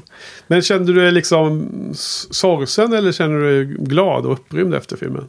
Eh, Alltså jag kände mig glad eftersom att det var så, alltså jag tyckte den var så fantastisk. Ja, ja. Men den var ju väldigt, alltså den var ju sorglig i, i Ja. hur, hur, hur, hur de, hur deras livsöden ja. tedde sig liksom. Och eh, men till viss del, jag, jag kunde ändå känna, för den slutar med att han viskar sin hemlighet in i ett hål i en... I Angkor Wat ja. Ja, exakt. I Och- eh, ru- ruinerna. I ruinen. Jag har varit där faktiskt. Är det sant? Ja. På semester. Ja. ja, ja men, och det tyckte jag var liksom en... Eller jag tolkade det som att han eh, flera år senare, han hade kvar den, den delen av sitt liv, liksom, sin, sin hemlighet att han var kär i henne, men att han, han kunde liksom lägga det han kunde liksom lägga det i det där hålet, i den där ruinen. Och så var det bara en del av hans, hans liv. Liksom. Precis, ja, så tolkar jag det också att han... Eh, eh, det var liksom bevis på att han bara förlikat sig med Mm. att det var så här det fick bli Precis. i livet. Och det, bara, bara det är ju också sorgligt. Det är en Ja, det, det är sorglig otroligt. verklighet. Liksom. Ja. Ja. exakt. Eh, Så att den var ju väldigt, eh, det var ju dystert. Ja. Liksom. Men den var så pass fin, hela storyn tycker jag. Ja. Att den, den, den var ändå, Ja, alltså liksom. vi sa inte ens några få ord om handlingen. Det är ju 60-tal, Hongkong. Eh, samma dag så flyttar två gifta par in i en korridor i, i två lägenheter bredvid varann eh, som inneboende. Hyr varsitt rum. Och sen handlar det om frun i det ena paret som då bor granne med det andra paret och den mannen i det andra paret som, som då eh, är huvudpersonerna. Och deras respektive har då en eh, eh, affär bakom ryggen på dem.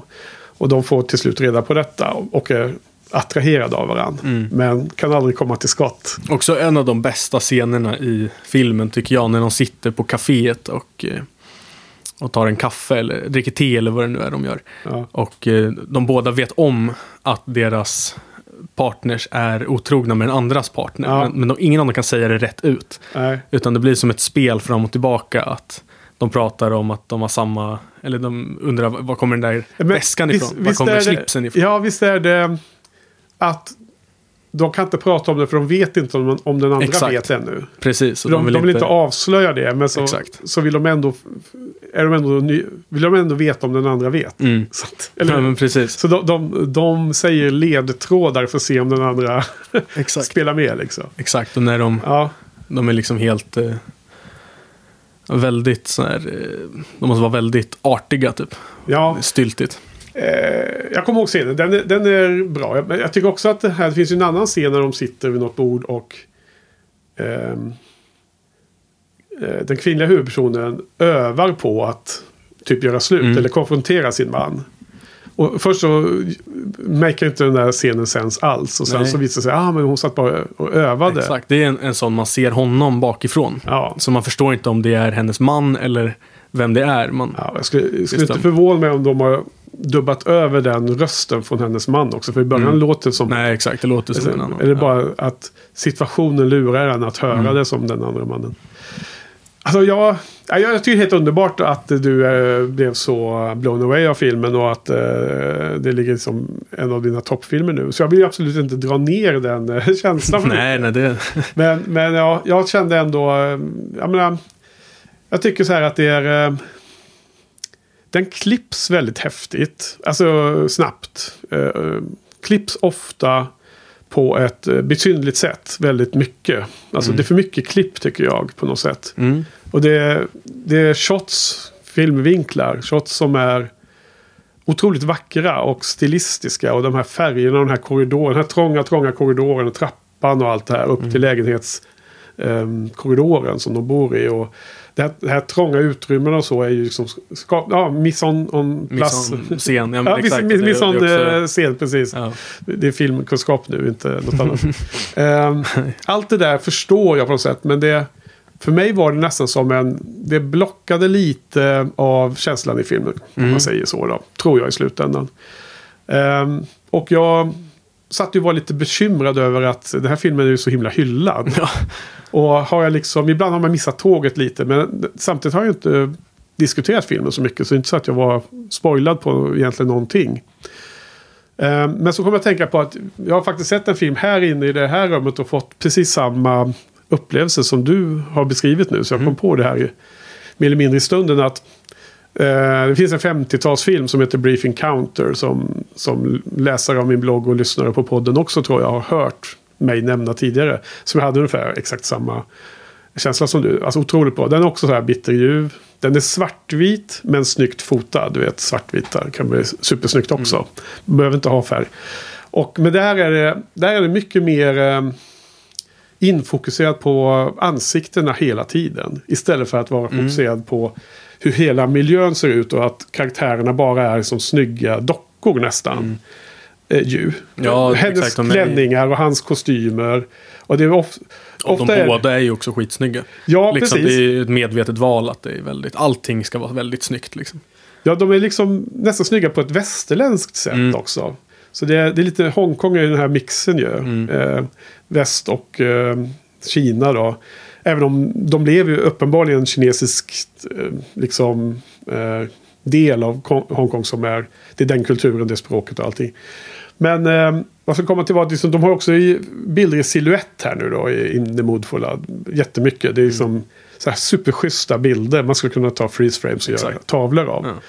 Och det är liksom inte alls den eh, känslan i Brief Encounter. Man får komma in. Mm. In i en bubbla med de här två huvudpersonerna i den filmen. Men annars är ju egentligen storyn väldigt liknande. De är gifta.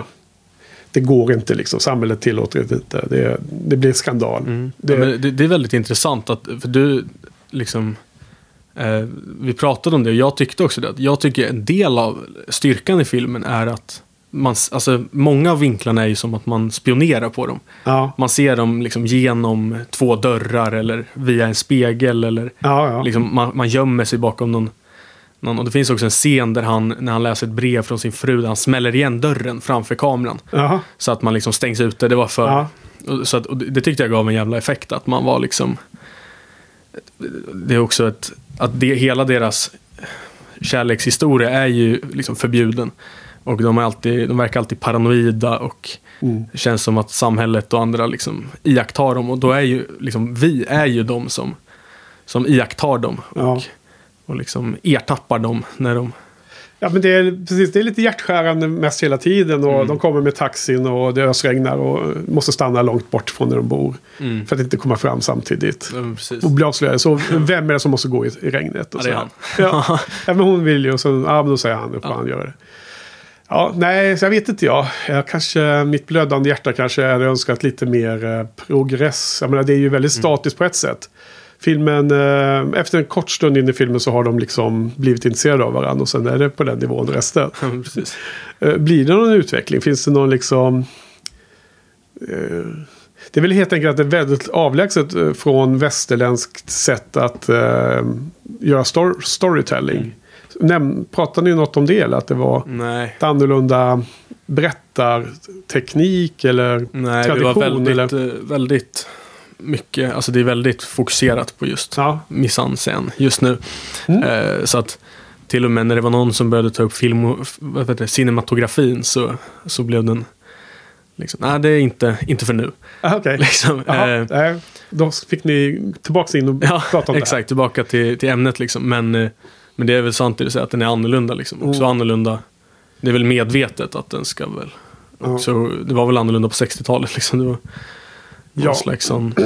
Vad heter det? historisk. Men som du säger, alltså den är också, det, det är så starkt för att den var så, liksom, det var hälften handlingen men också väldigt mycket bara bilderna och Ja. musiken. Ja, men det Ja, visar allt- på allting. filmens eh, styrka. ja, Hur man kan eh, påverka mm, på olika sätt. verkligen. Och, och så här, det var roligt i diskussionen efter att det är en sak att tänka om film tycker jag. Liksom, Då kan man komma en viss, en viss del. Liksom, om man sitter tyst och tänker på, nu ska jag verkligen fokusera på att tänka så mycket jag kan om den här filmen. Men en diskussion tycker jag verkligen, alltså det lyfter det ju Ja, ja. väldigt mycket såklart. Och att Det är därför vi har podden Ja, men precis. Jag menar, och då liksom, Men, men eh, höjdes din eh, appreciation, vad heter din uppskattning av filmen via diskussionen också? Ja, till viss del. Det var, men det var mer på detaljnivå. Jag tyckte Ja. liksom redan att den var så fantastisk från början, men det var liksom att, att eh, analysera de här liksom, poängen med alla de här trånga utrymmena Ja, och typ när det regnade att de behövde stå trångt under ett litet, litet tak. ja, Och så att, att det var så jäkla snyggt och medvetet alltsammans. Så den här um, slow motion scenerna när de går förbi varandra i en trappa. Och det är den här uh, vals-temat som spelade liksom. Ja. Väldigt starkt. Vad, vad, tyckte de andra i kursen då? Var, var alla helt eh, lika positiva som du eller var det olika variationer? Eh, Ja, folk verkade ganska, eller ja, folk verkade, verkade väldigt uppskattande. Det var Ja. mycket, mycket fokus på hur snygg den var Ja, eh, i diskussionen, men det var ju också det vi pratade om. ja, Eh, att det var så fina färger, fin ljussättning, snyggt filmad, allting sånt. Eh, Ja. Så vi gick inte igenom handlingen så mycket. nej, nej. Eh, man kanske kan gissa att ni aldrig under den här utbildningen, kursen, kommer liksom prata om om folk tycker om den Nej. eller inte. Det är liksom irrelevant egentligen för er, er diskussion. Eller? Nej, exakt. Men, men till viss del är det ju, eller liksom, om vi pratar om vilken effekt någonting har. Så måste man ju, ja det här har effekten att man blir, Ja. man tycker det är fint. Ja, liksom. Eh, nej, men jag kan nog tro att eh, tänka att jag är inte lika hypad över den här typen av tekniska finesser i filmer Mm. ibland. Nej, Eh, ibland så känner jag att det är liksom, eh, det finns de filmer som jag också blivit blown away när det gäller look and feel faktiskt. Men det är inte, det är inte min, eh, det område som jag oftast liksom triggas av när man blir som mest hypad över en film. Eh, men när ni pratar om de här aspekterna då. Nämndes några andra regissörer och sånt framåt i tiden? Eller eh, liksom pratar ni om andra kända. Men jag kan tänka mig att David Lynch är ju en rackare på att skapa otroligt häftiga eh, alltså freeze frames Bilder, ja. från hans absolut. filmer. Ja, vi gick igenom... eh, vi, vi såg lite klipp. Vi såg ett klipp från Prisoners. Med... Jaha. Vad heter han? Jake Gyllenhaal. Ja, det är den i Villeneuve-filmen. Ja, exakt. Villeneuve-filmen. Um, så pratade vi om det, en scen när han kör den här lilla tjejen till sjukhuset. Okej. Och han, det är väldigt snyggt ljus, ljussatt, Ja. vilket ger en jäkla dramatisk effekt. Ja. Så pratade vi om det. Den är ganska, nej den är i och för sig, den är väl också från typ 2003 ja, men den är hans... eller något. kan vara hans första engelskspråkiga film. För han är Mm. ju fransktalande eh, kanadensare. Mm. Och eh, det kanske är runt 2010 skulle jag gissa att den är ungefär från. Ja. Nej, ännu lite senare tror ja, jag. 2013 kanske. Ja, något sånt där. Ja. Precis. Får vi bli rättade i Ja, ja. kommentarerna sen. Men, Det, får lyssnarna gå in på eh, min filmblogg och kommentera. För, för nu publicerar vi via Spotify. Där, där kan man inte gå in i text och kommentera. Så Mm. söker in på Frips filmrevyer. Den vanliga bloggen. Så lägger jag upp en ett push eh, för varje poddavsnitt. Kan man gå in och kommentera där. Ja. Om vi har sagt massa fel och så. Eller, eller vad ni, ni tycker om filmerna. hade fel hela tiden. Ja. Ja. Eh, nej, men då, då är det en väldigt eh, cool scen med blåljus och eh, mötande trafik. Fortfarande Prisoners. Ja, Prisoners, exakt. Och han, han, det är en kort scen, eller en kort sekvens där man ser det i eh, first person. Man Ja. ser det som han ser, och han har så här blod i ögonen så att allting blir suddigt. Och- okej, ja. Blir jag, har ju- jag har ju sett den filmen Ja. men jag kommer inte ihåg Nej. exakt de här Ja, scenerna. men väldigt eh, effektiv, dramatisk där. Så det, vi, vi har lite olika exempel som vi... Men du, har, ni har inte föreläsningarna i filmbiografen va? På Nej. Filmhuset? Nej, det finns en föreläsningssal. Ah, Okej. En, eh, en sån där vanlig, Ja. Välvd med Ja. lutande. Auditorium. Ja, men precis. Där de har en pro projektor Ja. där vi kollar på. Så han, visar eh, filmsnuttar, inte stillbild. Exakt. Nej, precis. Ja. Utan det är små YouTube-klipp som hon har letat upp. Ja, med ljud och grejer. Ja, precis. Nice. Eh, visar han något mer då? Från några andra filmer? Nej, vi kollade mer på klipp från den filmen. Nu Eh, kan det varit så att jag glömt. In the mood for love? Exakt. Ja. Nu kan det varit så att jag glömt. Om vi såg något annat klipp. Men jag, men jag tror att det var det där klippet från Prisoners och sen två eller tre klipp Ja. från In the mood for love. Där, är vi, där vi liksom skulle grotta ner oss i Ja. exakt den där scenen. Liksom. Okej. diskutera just det. Ja, något annat då väldigt- om eh, In the mood for love? Har vi fått med allting? Ja, men musiken gillar du sa du. Ja, prata, prata lite om det då. Ja, det var två återkommande Teman. teman. Precis, det var det här valstemat som var när det var Men slow det var lite spansk Exakt, det var också en- musik va? Ja, ja, det var det ändå. För det var ju en, en låt som var någon slags spansk eh, slow, liksom, ja, vad det nu är. Ja, jag vet inte. Nej, exakt. Jag kan inte Eh, hjälpa det här. nej. Nej. Nej, men exakt. Och, och de, jag vet inte exakt om de var, liksom hur med, jag gissar att de var väldigt medvetna när de kom. Liksom. Allting var Ja, superupptänkt. allting var väldigt uttänkt. Exakt. Ja. Men den här, den här valsen var när det var slow motion scener, vilket var, ofta var att de gick förbi varandra i korridorer eller de, de så, och jag tror att den där eh, spanska, när det var en med, med spansk text och sång, det var nog när de satt och när de umgicks liksom. Så den var lite mer Okej. intimt. Liksom. Det var också en, en intressant grej att de, det var aldrig några sexscener eller ens antydan till. Nej. Eh, även fast liksom, jag tror att den här eh, kursen jag snackade med, han sa att han hade spel, det spelades in scener som var mer, liksom, eh, det var tydligare att de, att de låg. Jaha. Men eh, För i handlingen så gjorde de det ju absolut Nej, inte. e- exakt. Men det var också en grej vi diskuterade. Att det är till viss del hon sa en, ju- en tolkningsfråga. Liksom. För, att, Ja. för att de säger i... Han säger att vi ska inte bli som dem Ja. eh, i början. Och Ja. sen så lite senare så säger han att vi sa ju att vi inte skulle bli som dem, men nu är vi som dem. Även fast de på bild bara har suttit och samtalat. Liksom. Eh, och de, de är ju liksom ändå i varandras rum. Och, alltså, jag tolkar det absolut inte som att de hade någon sexuell Nej. relation, utan det var ju bara det här. Jag, jag gillar verkligen idén att det finns en ambivalens i detta här. Men jag tyckte att hennes kommentarer och kroppsspråk sa tydligt att hon hade dragit den gränsen. Mm. Mer än han faktiskt. ja. Eh, men det är ju en spännande tanke där att, eh, att det här är en film som bara visar vissa scener eller vissa delar som de ville stå för eller något sånt där. Jag vet inte, det kanske, Mm, fanns, precis. Det kanske finns olika layers här som man Ja, inte del av den här riktigt eh, har koll på ännu. åskådarperspektivet att man liksom tjuvkikade på dem hela tiden. Ja. Och det där att han drog igen en dörr framför en och så. Att det, det kan ju vara en... Det är det de eh, visar upp. Ja. Och, Liksom. och, ja. och samtidigt så är det ju superhäftigt om det finns sådana djupa tankar eller layers som man skulle kunna eh, känna att filmen har mycket mer än vad man har uppfattat. Men då, då kan vi också undra hur effektiv filmen är om man Ja. säger så. Någonstans där finns det ju en balans. På tal om David Lynch som alltid har mycket mer under ytan. Men där på något sätt det ges de där ledtrådarna så att man blir med på i Ja, det är matchen. vä- väldigt tydligt att, att det finns mycket att, Ja, man, man, som man får, inte förstår och som man inte vet. Ja, så, man, liksom. man får de nycklarna så att det blir en överenskommelse mellan regissören och publiken. Mm. Att nu är det den här resan du ska åka på liksom. Ja, absolut.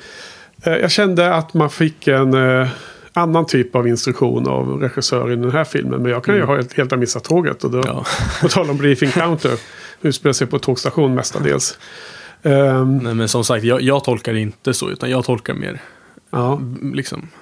mm, Vad ska man säga? Bildligt? Nej, inte bildligt. Jo. Jo. Det man såg Nej, i bild i alla fall. bokstavligt. Ja, bokstavligt. Det man såg var det som ja, hände. Exakt. Mer. Precis, men det kan ju vara en annorlunda.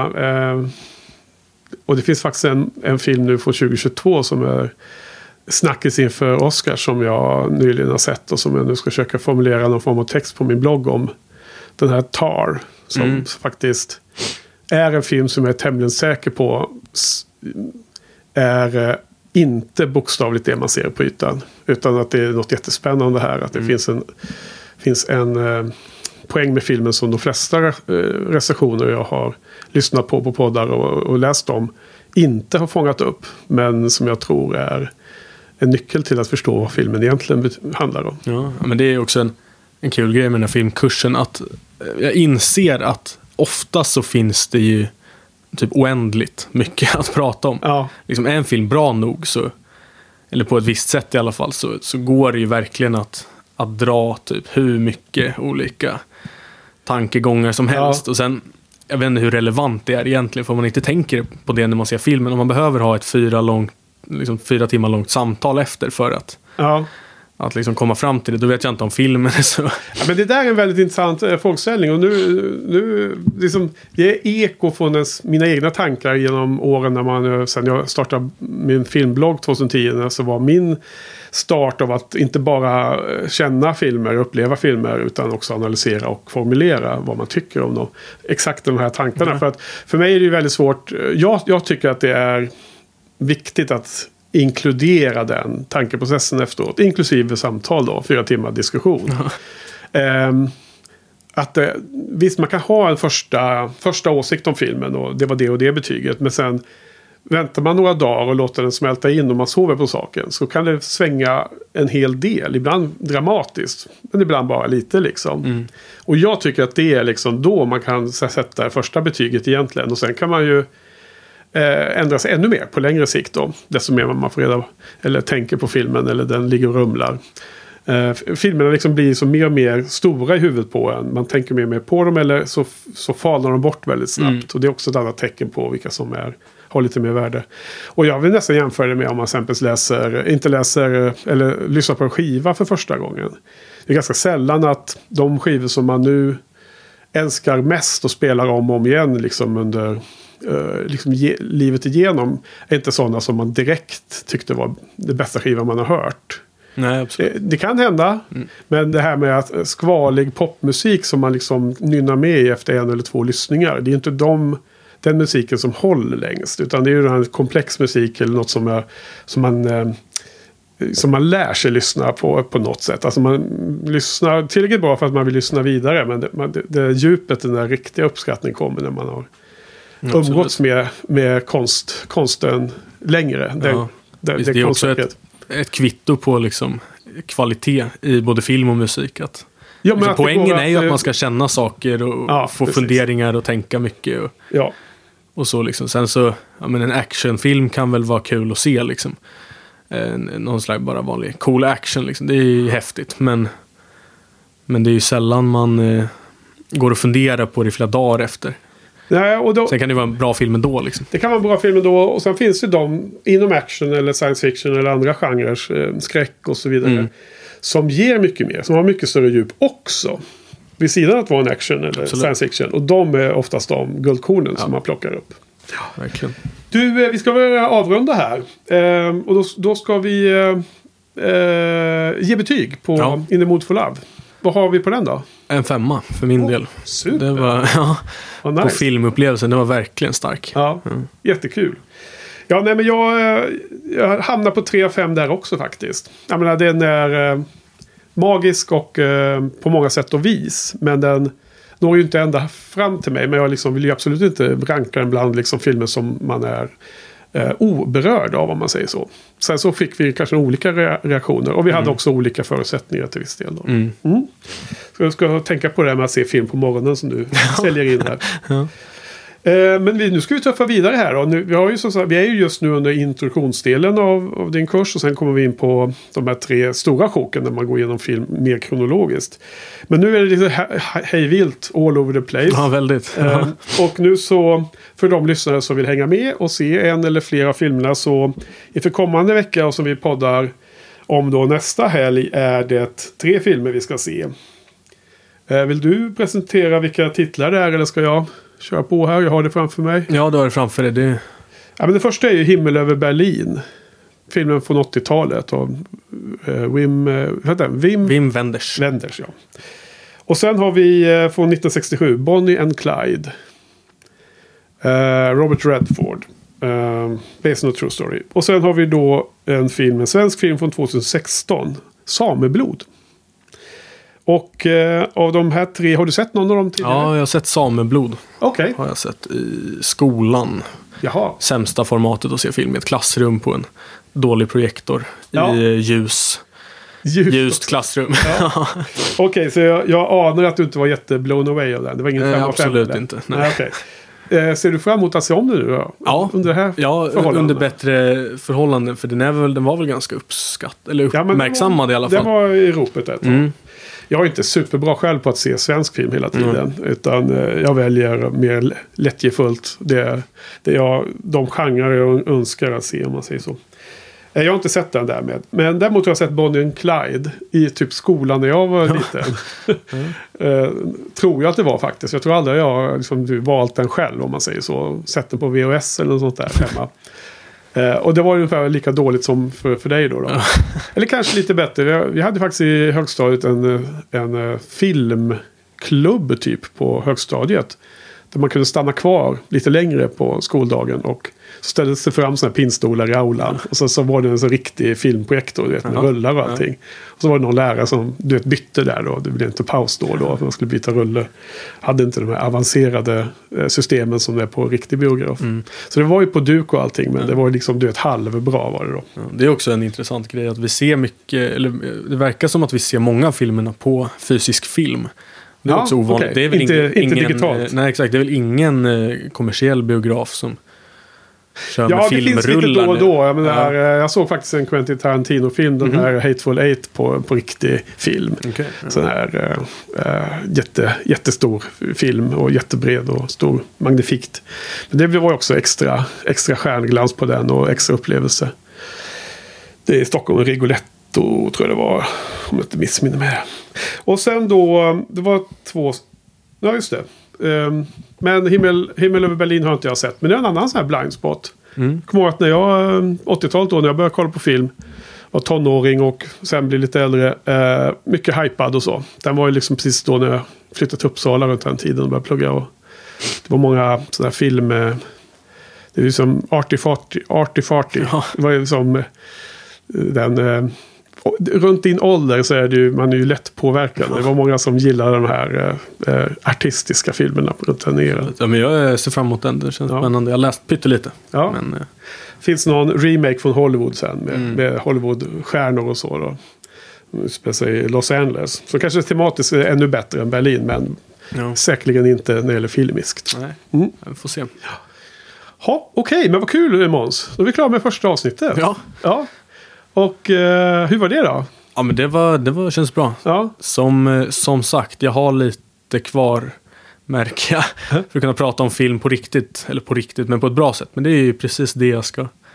ja det, Lära det, mig nu, det, så det är det du ska göra här på, Ja.